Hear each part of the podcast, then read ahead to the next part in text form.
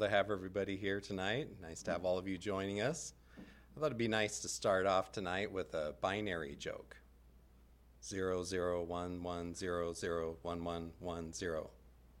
Did you get it? well, if not, that's okay, because the person we're going to hear from next could explain it to you. it's time for Dr. John and the Technology Spotlight.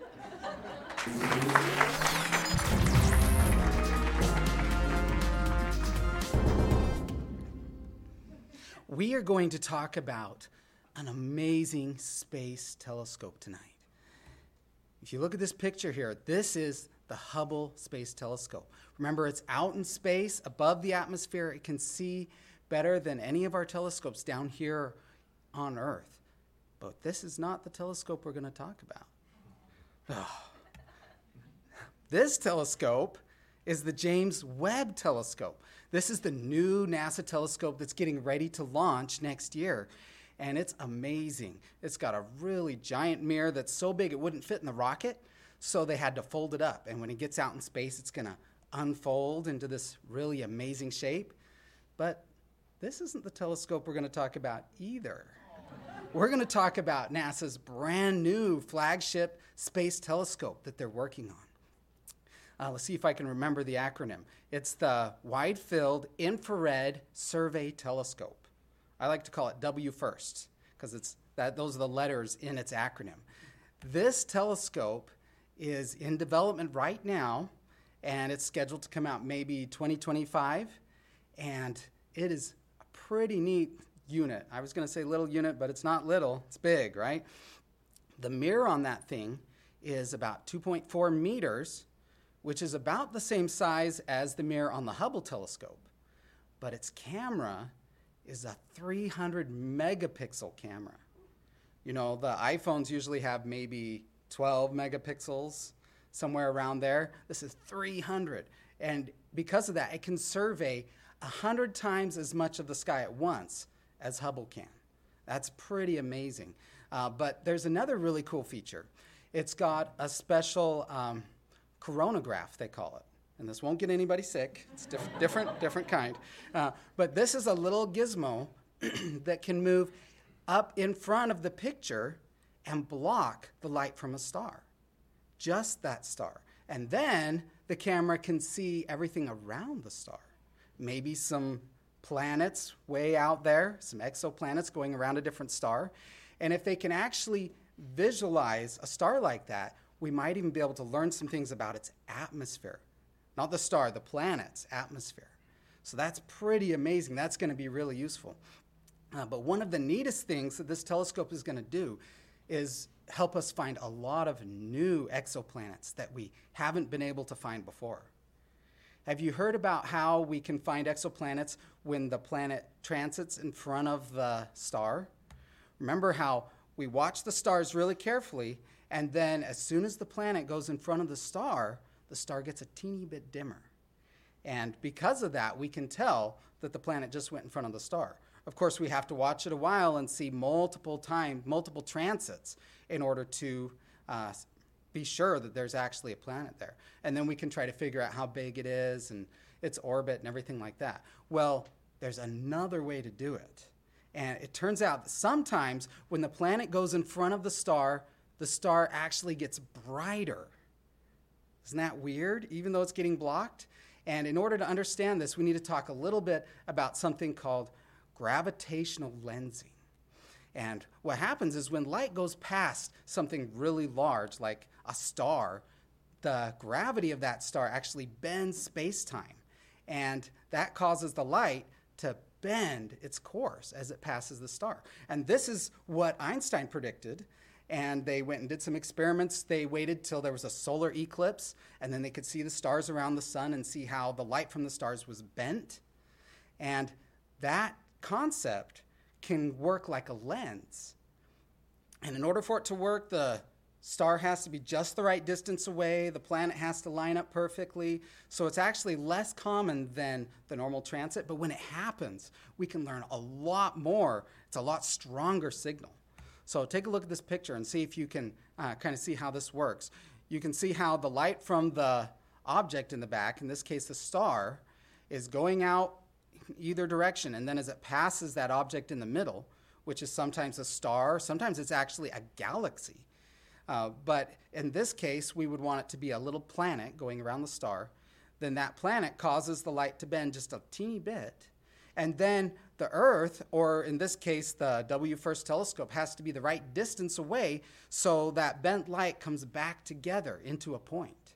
And that makes the star look brighter because the planet was there pretty amazing stuff. And this new uh, W First telescope is going to use this, what they call it micro lensing, because it's the little teeny planets, right? This micro lensing to discover a bunch of new planets. And the neat thing about it is that the size of the planets and the distance from the sun of those planets, or not the sun, the distant star, right?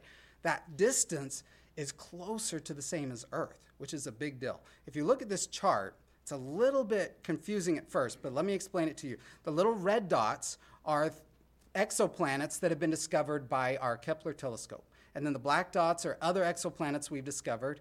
And the blue dots are planets that we might discover with this new telescope.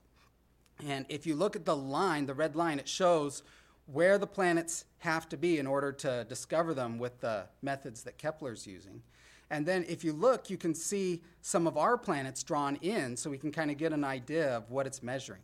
And across the bottom, it's the orbital distance from the star, and across the top, it's the, the mass of the planet. So you can see how Kepler would have a really hard time finding Earth like planets, planets the size of Earth or Venus, things like that, and some of the bigger gas giants that are further away from their star. And so this new telescope is going to help us find a lot more planets that are more like Earth, which is really cool, I think. That's what we need to find the planets that are more like here. And really, we don't know how many there are. We have no idea since we don't have information. So if we can do this survey and then we can calculate how often this gravitational lensing would actually work, and we can figure out about how many planets there might be. But we're sure there are a lot of them, aren't they? Aren't we? Well, you know, I think they'll have this telescope up in 2025, 300 megapixels. That's probably going to be what the iPhones have by then, isn't it? well, we'll see. Either way, it's really exciting stuff. And that's all the tech we have the time for. Thank you.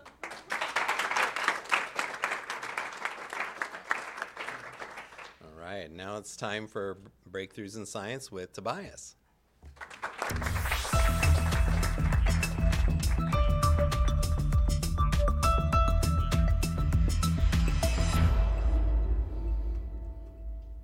Well, tonight I'm excited because we're going to talk about the most, get ready, the most expensive man made item ever. And some of you guys are like, I think my wife found it at the mall last year. Okay. but no, the most expensive man made item. And it took a lot of teamwork, and we're talking about something in space. We're talking about the International Space Station.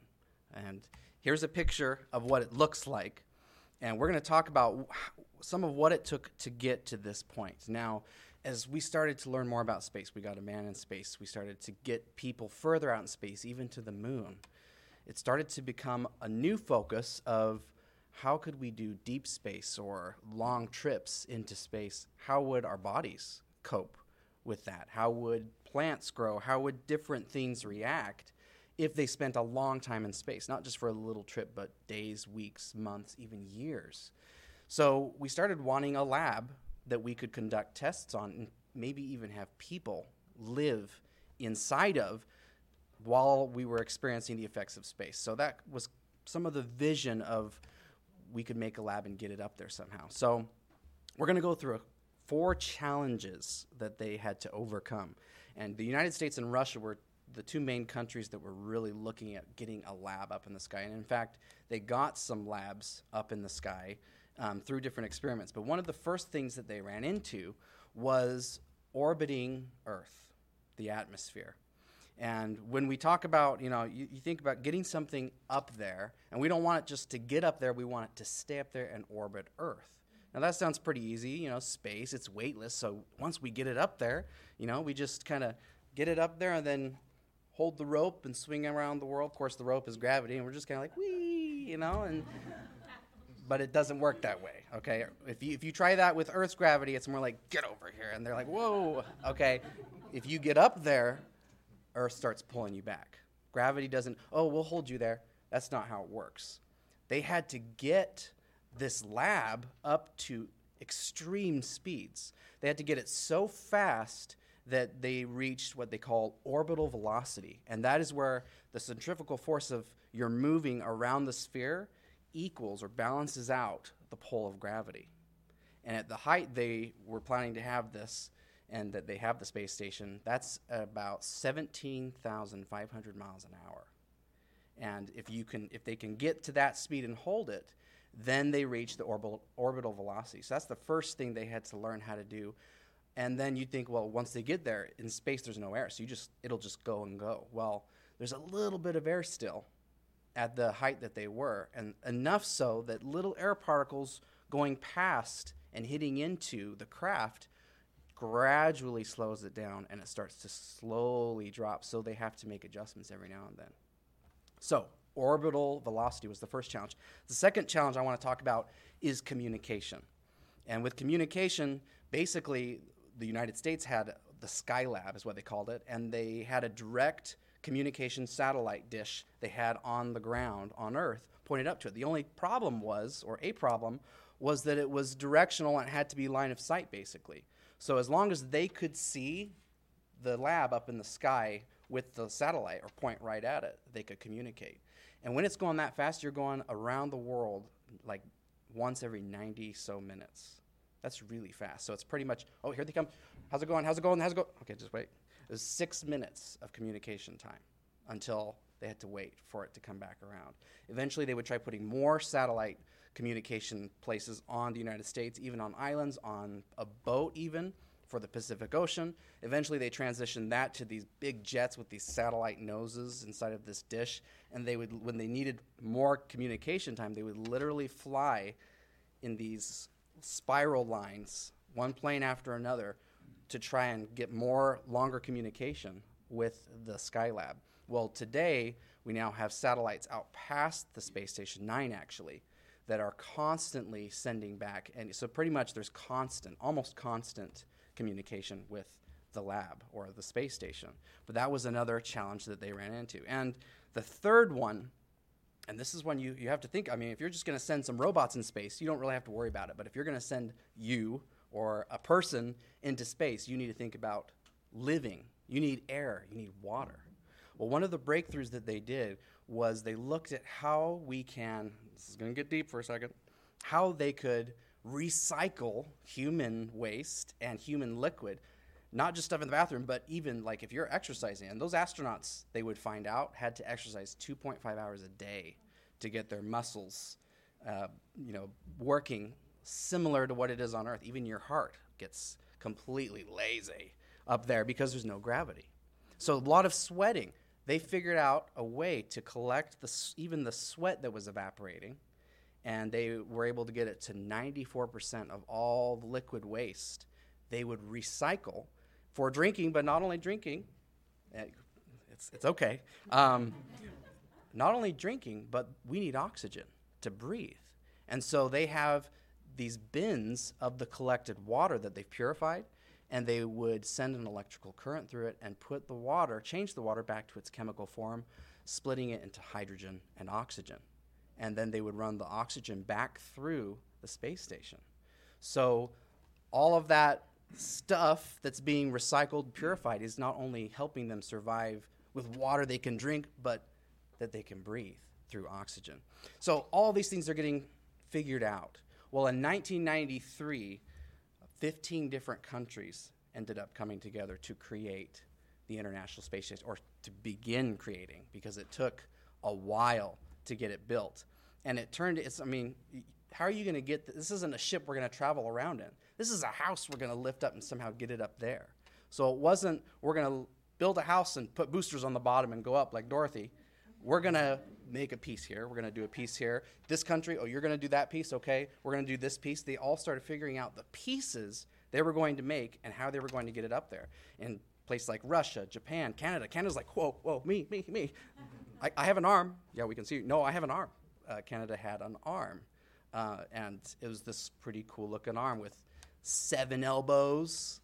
this isn't a human, um, but it was this arm with that could basically attach to different sockets around the entire space station, and wherever they would attach it, an astronaut could be inside of the station and run it, and so they could basically when they're building it, putting this whole thing together out there. I mean, you get a shell from the store in a box, you get it out. You can't just lean it up against your wall usually. You got to open all the bags, get all the pieces out, put together.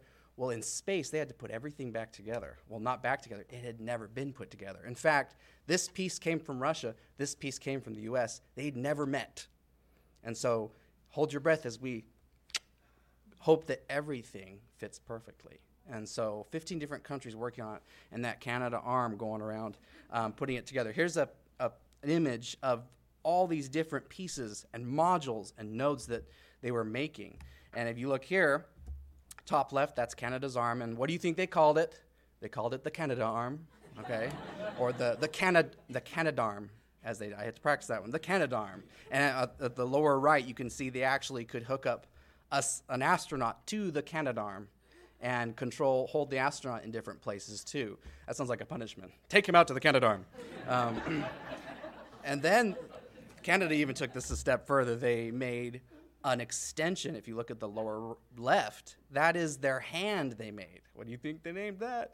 They did not name it the Canada hand. They probably were like, that's not professional. So they call it Dextre.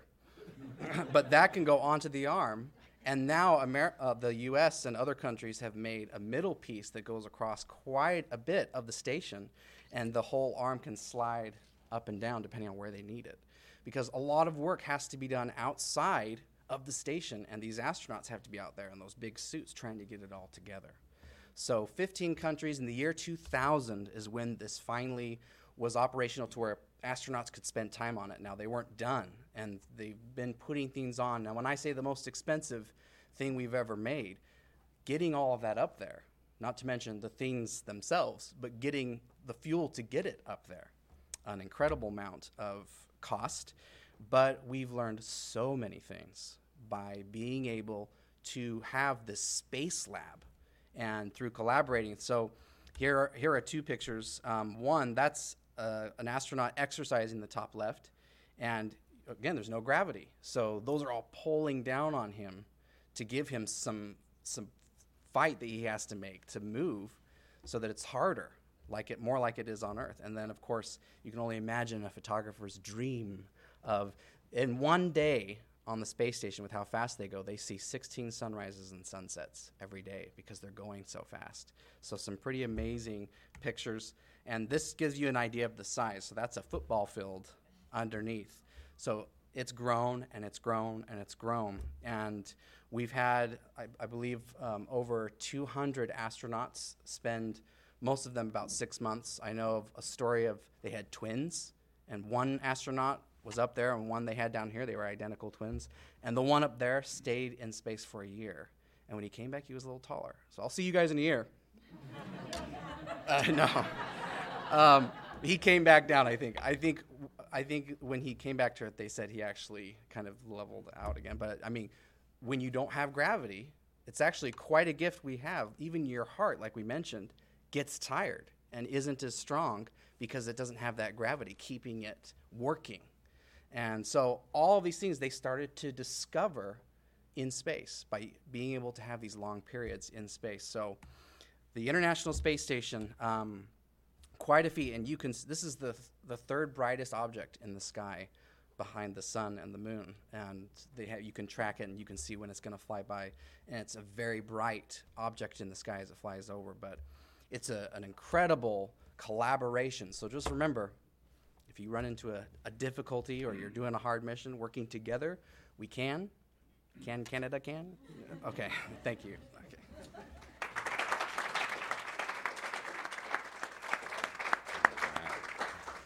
And now introducing Roger Billings.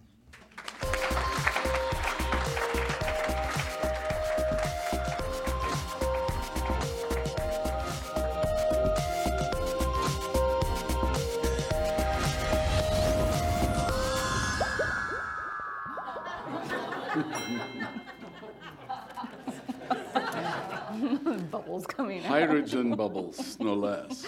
I love it. Yeah, we never know how she's going to arrive, do we? Glad they're hydrogen. Well, thank you, Tobias. Look, we and Thank you. John. Yeah. I, how did that happen? Well, my people and your people got together Wow. and we kind of worked it out. Yeah. See? Wow, it's very nice. um, uh, is everybody staying healthy and enjoying this wonderful accelerated learning time? I hope everybody's spending a lot more time studying and making a lot of progress. Speaking on that, we've gotten a few comments saying that some of them are getting a little bit stuck and some of them are trying to find the encouragement to study. So I thought maybe you could help them. Okay, so before we really get serious tonight, let's turn a few minutes over to Paget to motivate us. Please. Well, I think it's a actually a really neat time to be able to really um, decide that you are going to step it forward, really get in and realize you have an opportunity to educate yourself through. Do you think we could take a few minute time out? Yeah, but I was, yeah, So I want- would love to take a I time wanted out. to show you something. You know, this is something my people came up with yeah.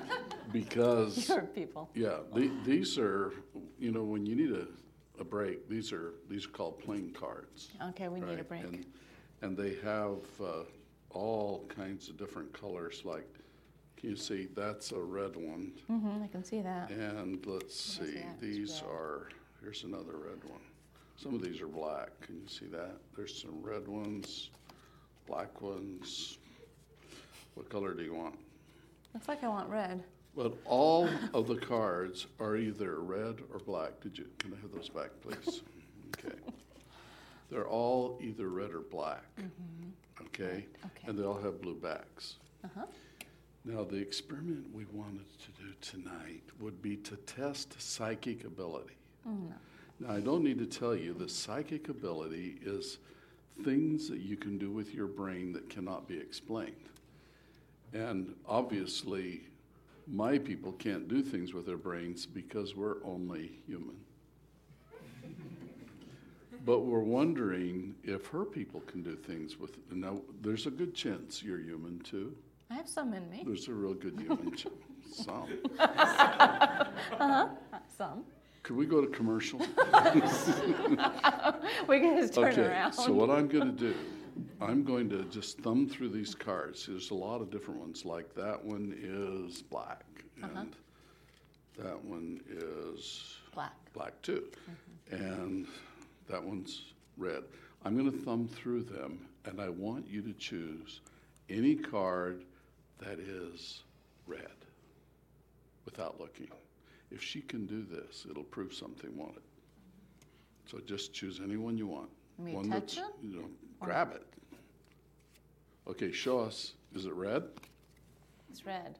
Okay. But you know, that could have just been luck.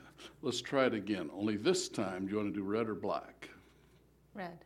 Okay, do red again. I dare you. Oh, oh, oh, oh, oh, oh, oh, oh.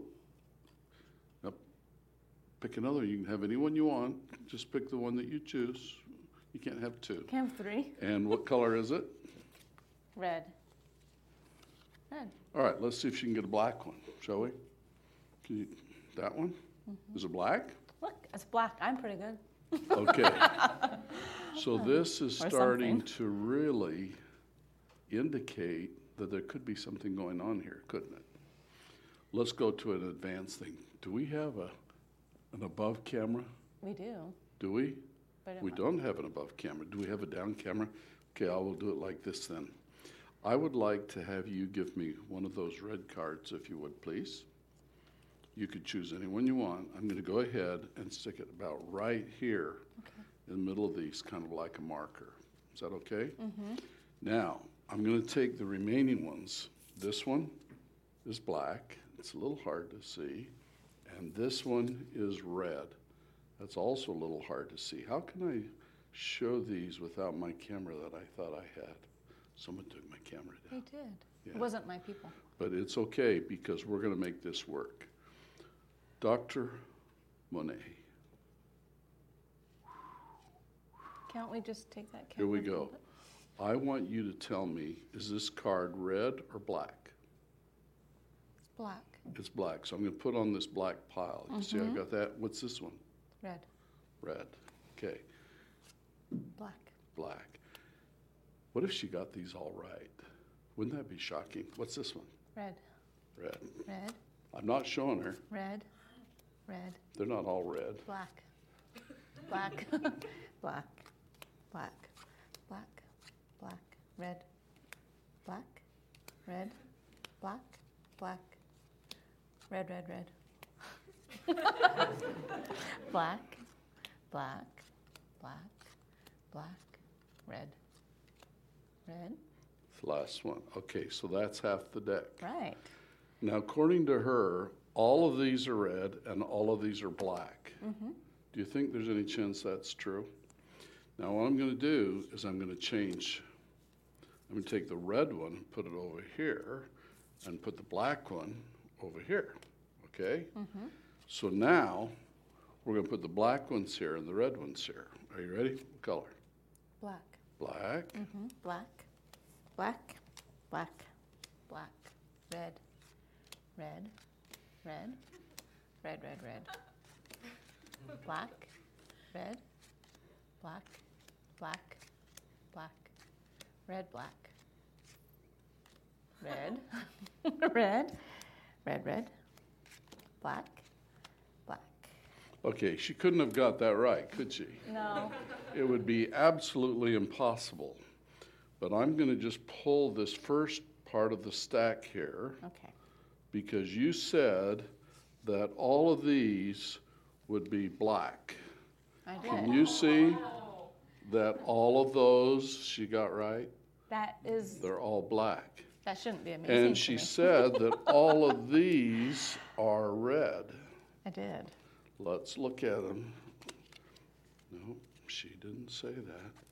We got them here, and we got to get all of these up here. Okay, so let's see how many she got right. How many did you get right? I got every single one of them right. She got all of the reds right? How can uh-huh. that be? And so now, out of the rest of these, where we flipped them around the other way, she said all those would be red too. How many did you get? Oh, every single one of them. And could all of these really all be black? This is kind of this is kind of divulging some of my abilities, though, isn't it? It's not really hard to do this when you can see what they are. So I But I- think you can oh. see. I can see I have special vision. That's visions. what I see. Hmm. I do sometimes. My people are going to take this under consideration. I can sense things. It's really interesting. What color is that one? Red. You looked. All I have to. Well, did you know that last week we were talking about these magical numbers Mm-hmm. and we talked about Leonardo da Vinci? Do you remember? Yes. We had a good talk about that, and some of you were real interested in it. And so I told you about an experience that I had. And I want to show you a book. It was a big book. It's a big book. And the book's called Leonardo. And you can see it's bigger than I am, it's taller than I am. Okay? This is a book written by the scientist I told you about last week, a guy that lived down in Brazil named Santiago. And this book is all written in Portuguese, which is a wonderful language. And it is a study all about Leonardo and his life and his notes and his paintings. And the thing that uh, Mr. Santiago concluded, and by the way, his whole name is Santiago Americano Vieri. His conclusion was that Leonardo took these mathematical proportions, the divine proportions, he called them, and put them into the shapes in his paintings. And by doing so, it made the paintings relate to people, or people relate to the paintings so they like them. And according to Santiago, that's the reason that Da Vinci is such a successful painter. Well, now, I'd like to kind of uh, tell you the rest of the story with, with Santiago. I told you that I met him down in Brazil, and just to make sure everybody knows where Brazil is, I'd like to show you a map. This is a map of the world that my people are from. and you can see the United States up there on the top, and down the bottom, inside the circle, is the country of Brazil in South America. I think your people are listening. Yeah, they them. are. And now we're going to zoom into that circle a little more. And can you see right down there in the corner, there is an area of Brazil that is a state called Minas Gerais, which translated means general mines. It's part of Brazil where they do a lot of mining, a lot of gold, diamonds, and precious stones. Okay? Now we're going to zoom in a little more, and you can see zoom in just a bit on that one. If you look there, you see a city called Belo Horizonte. Can you zoom in a little more on that city? Belo Horizonte. Belo means beautiful, Horizonte means horizon. And it's a very, very beautiful city, and that's the city I went to when I met Santiago. And in the next one, we're actually going to do a satellite view of Belo Horizonte with some and now we're going to take a timeout. This is a technical difficulty which we are now having. And we're back into the ball game. Uh, I like your song. oh, there it is. This is a satellite view of the very populous city of Belo Horizonte. It's a beautiful city.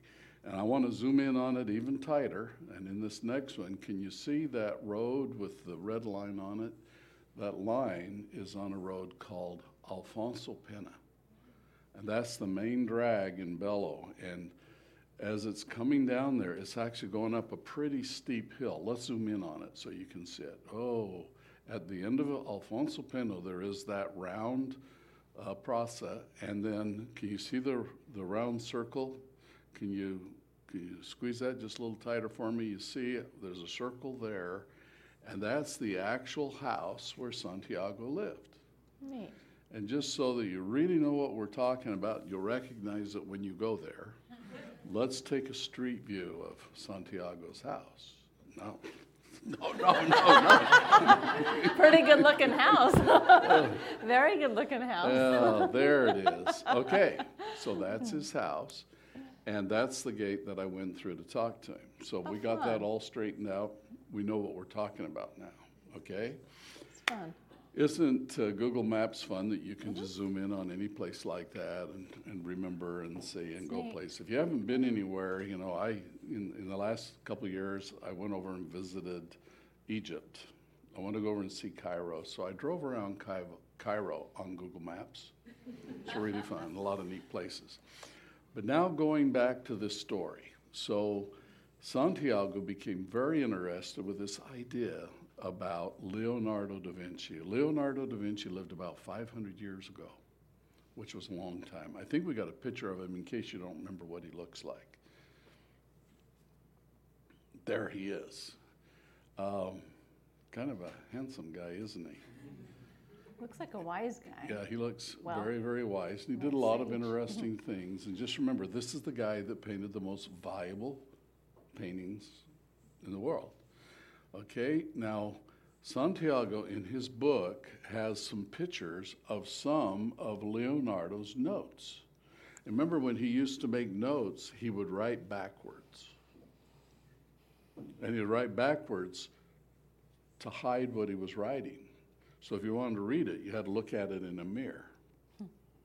And by the way, I, this will probably be a good time for us to report that when I heard about that, I thought that was so neat that I developed the ability to write backwards.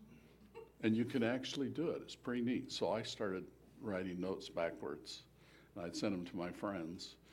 And I thought the only way they're going to read it is if they have a mirror, and you know they didn't have a mirror in school. And so I wrote this nice note to one of the nice girls in my class, and I wrote it all backwards.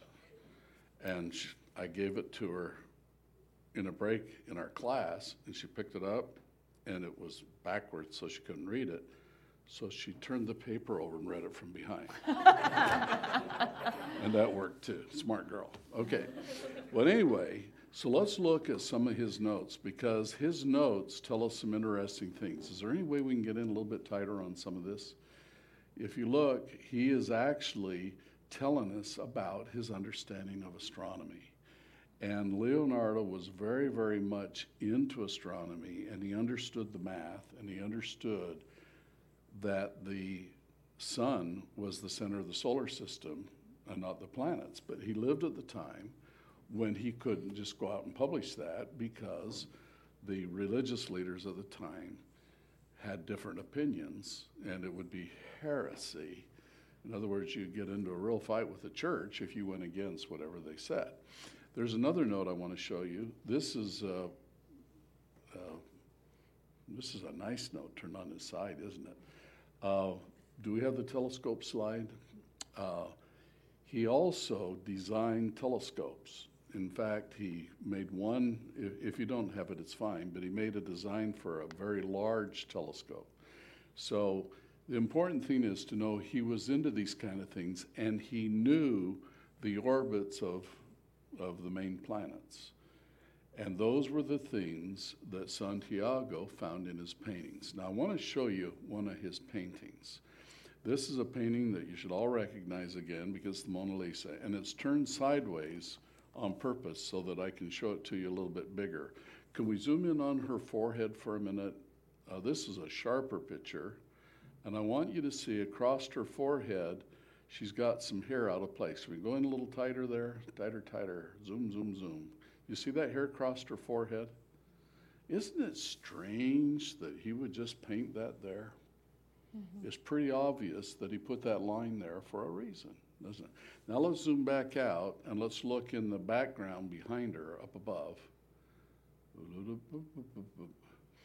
And uh, there are circumferences in that background dirt that don't seem to make a lot of significance to the painting, but they actually tie into uh, the planets of our solar system. Now, in this next slide, you'll see the real markings that uh, Santiago found on the Mona Lisa. And can we zoom in a little bit more on those?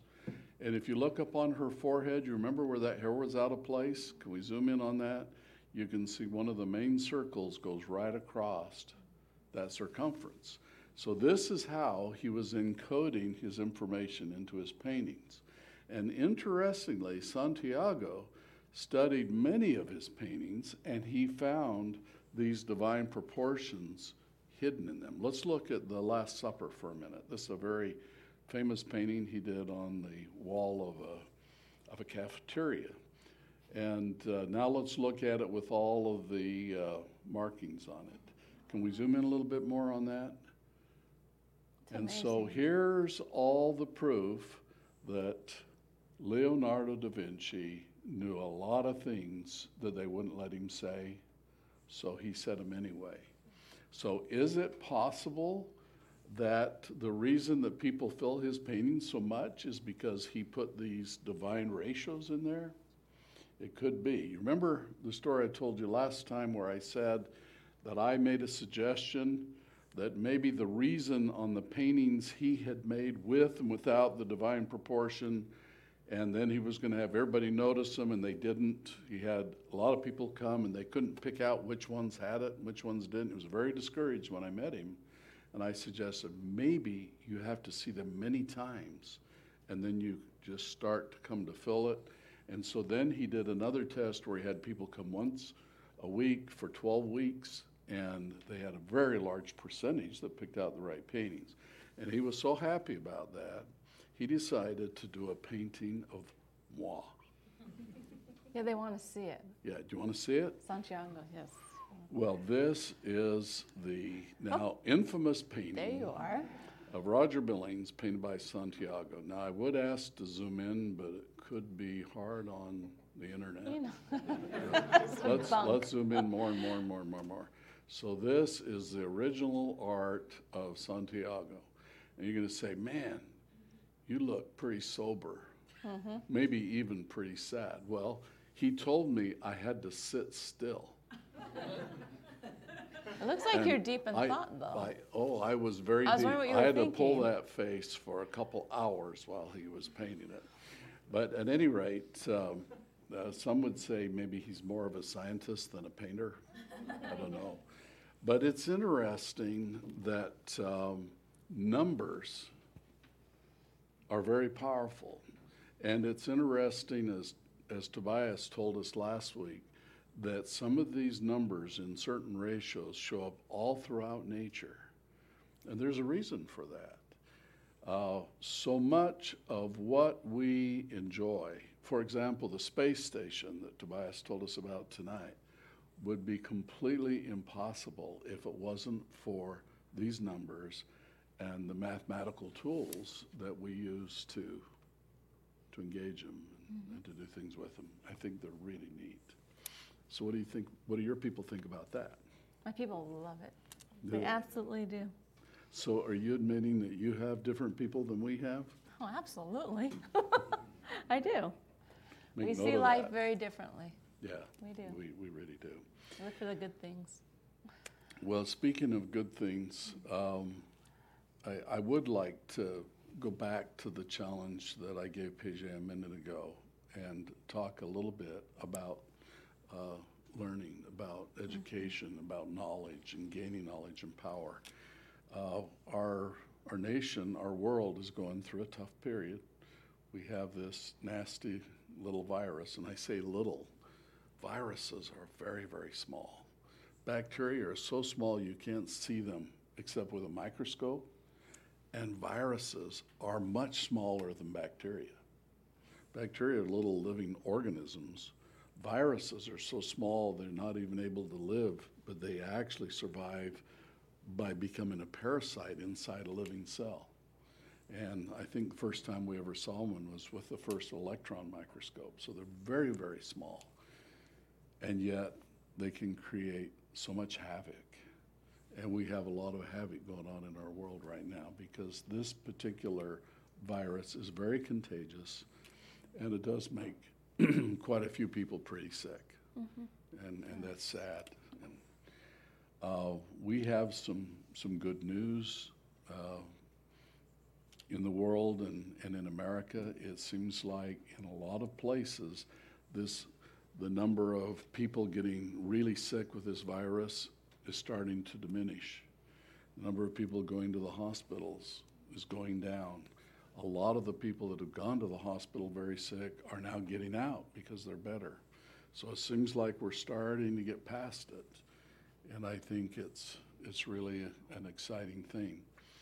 Um, more and more this week, people have been realizing the value of the face masks to help keep the germs from going out from you if you have the virus and from coming back in if someone around you has it. And I'm really uh, encouraging people now to figure out how to make these masks. Uh, when I go, when I have to go somewhere like maybe to the drugstore or the grocery store or something where I'm around a lot of people, some of them who may have the infection, I like to wear a mask. And it's interesting because we kind of have a shortage of masks. There are not enough to go around. And they could really help stop this, the spread of this virus. And so a lot of people have started making their own. And I think that's really neat. And there's a lot of patterns for making a mask now available on the internet. And I'm so proud of Americans because we're just not willing. If we need them, then we make them. And a lot of people have made them so that you can uh, actually throw them in the laundry and wash them after you use them so you can use them over and over and over again. It's pretty cool. But I really do believe in masks. And I think if you're around someone, uh, especially someone that might be sneezing or coughing, it would be really good if you wore a mask to prevent that infection from coming into your body. And if you happen to be the person that's sneezing and coughing, you know, you, you can't really stop. When, when you get infected with a, a germ like this, you can't help it. So I think if you're having those symptoms, it's good to get a mask and it's good to wear it. I, I believe that one of the permanent changes uh, from this virus is people are going to be a lot more careful about how we spread germs.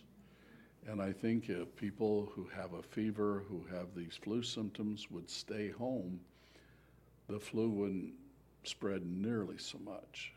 And the coronavirus wouldn't spread so much. If we could just learn that when you're sick, you need to kind of self quarantine yourself so you don't give it to others. They say you need to wash your hands a lot. Uh, and I, I think it's really good. But personally, I think that the the protective masks are a really good idea. And you know they, they have real fancy ones that they use for doctors and people that are right in harm's way. But just even a cloth mask can do a, an awful lot of good. I think what we need to do is uh, make masks that are fun enough so people will want to wear them.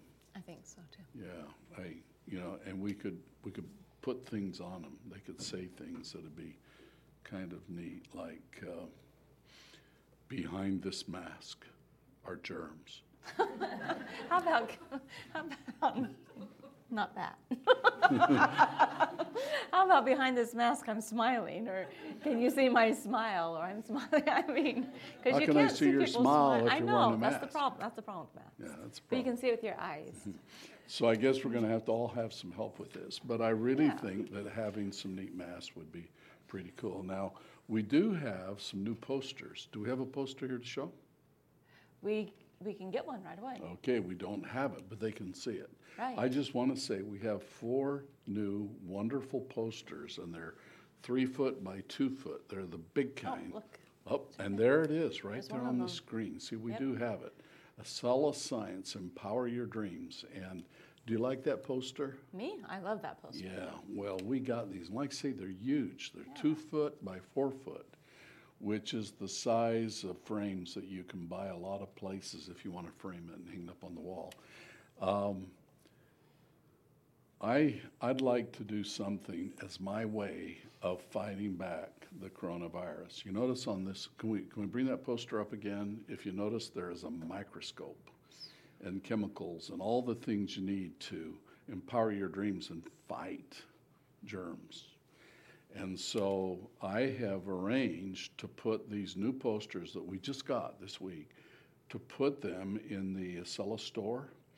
And they, they cost like, I don't know, $16, $15, something like that. But uh, I put a little special code on for the people that are part of Science Live. And so if you go in there and you put the promotion code of science, they're a dollar. Really? Yeah, Wow. that ought to kill the virus. It should. And I think everybody should have some hi- science posters somewhere. Absolutely. Okay? So if you want one, just go in there and put science and a dollar. They may make you pay for the shipping.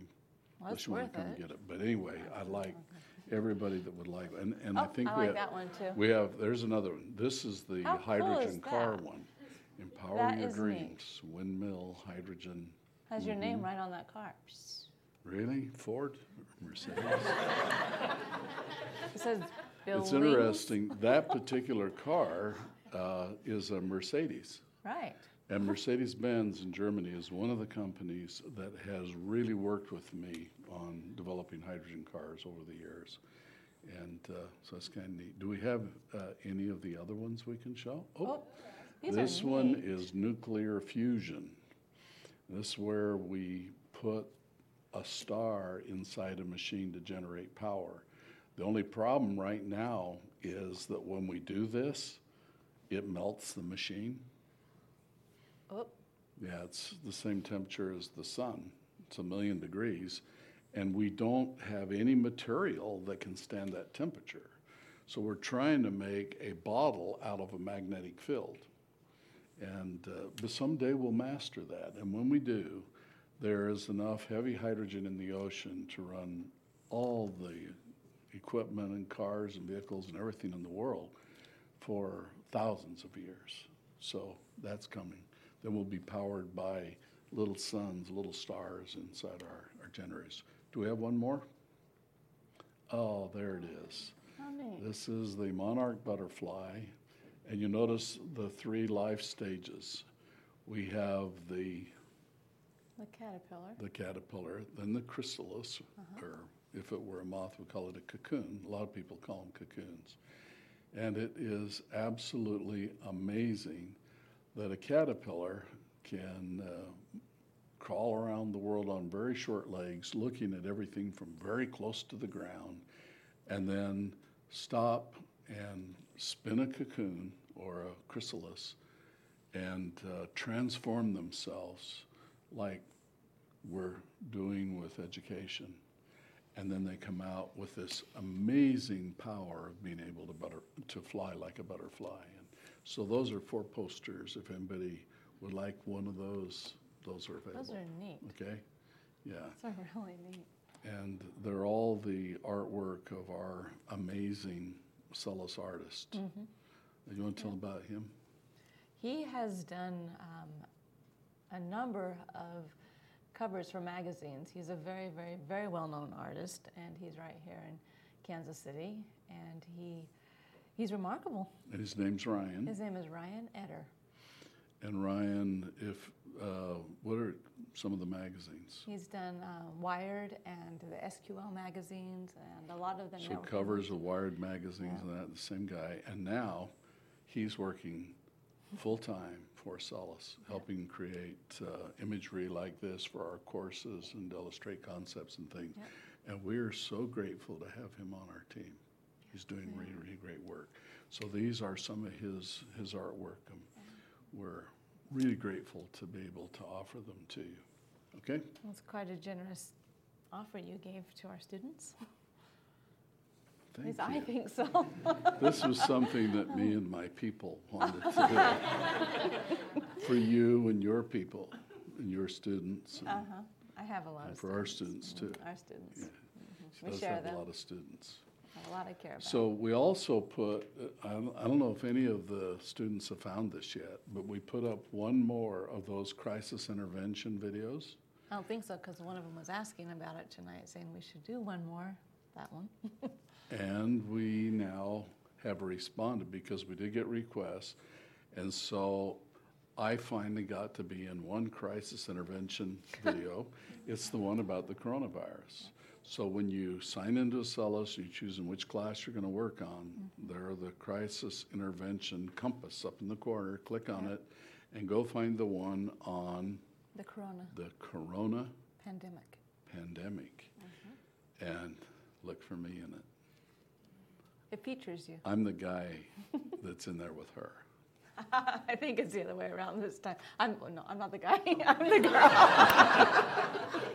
anyway, see, this English language is not my language. It's not my native language. I tongue. see. Make a note. It's true. it.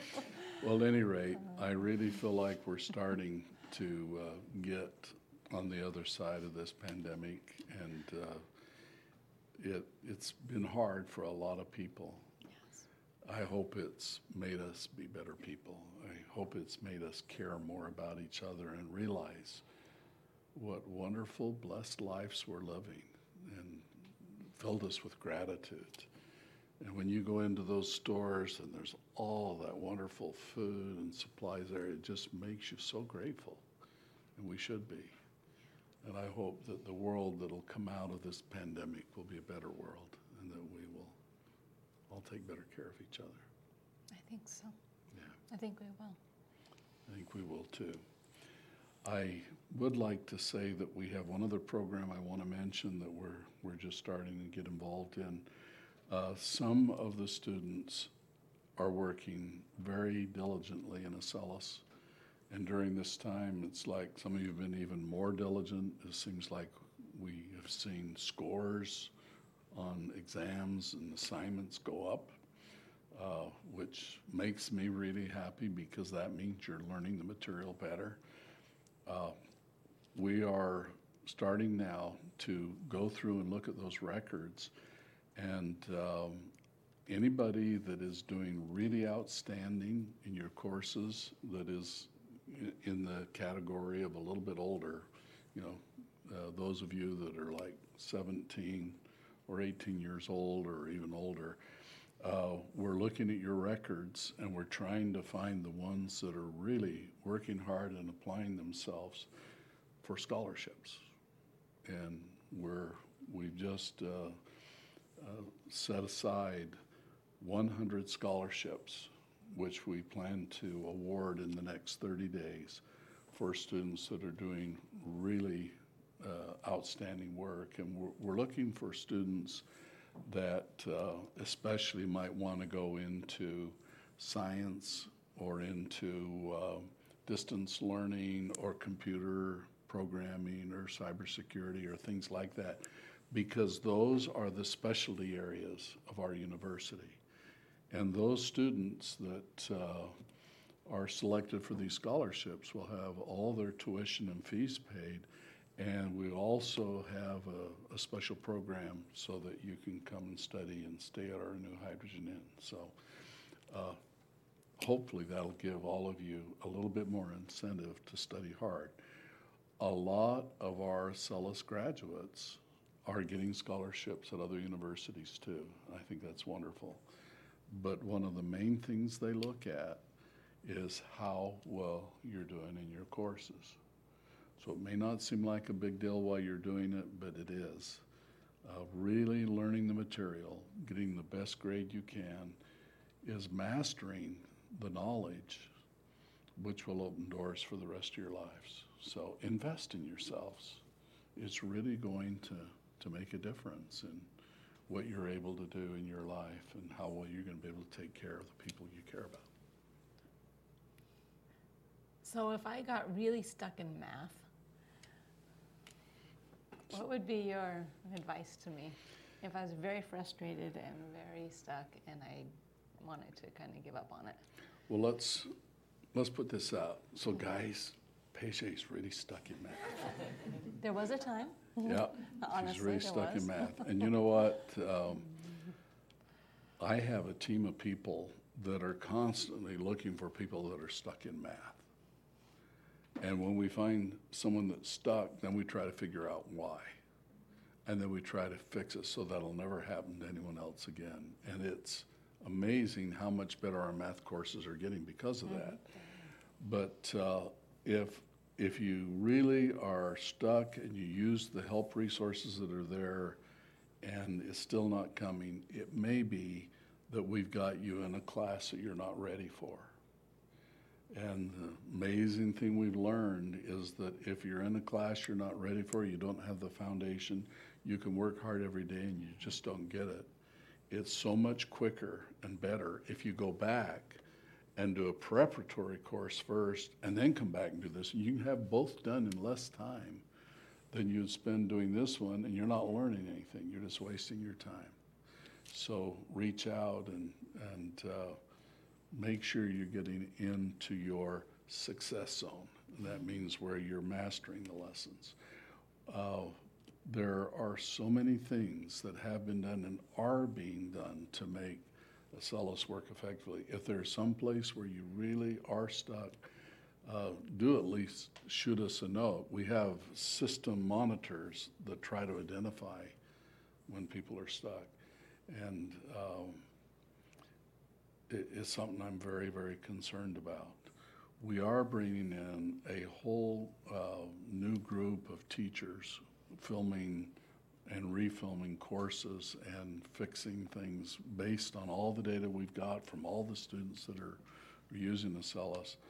Uh, we're going to make it better and better every day, but uh, we do really need your help. And don't just sit and spin your wheels and get discouraged. Uh, when it's impossible, it's because you don't have the background you need for the material you're in. Let's get you in the right level and you'll do well. There are so many students that have felt like I can't do math that have found out they can. They just need to get on the right level and have the right teacher in the right way. Okay? Thank you. Thank you. Take care of yourselves, stay healthy, and study hard. Okay.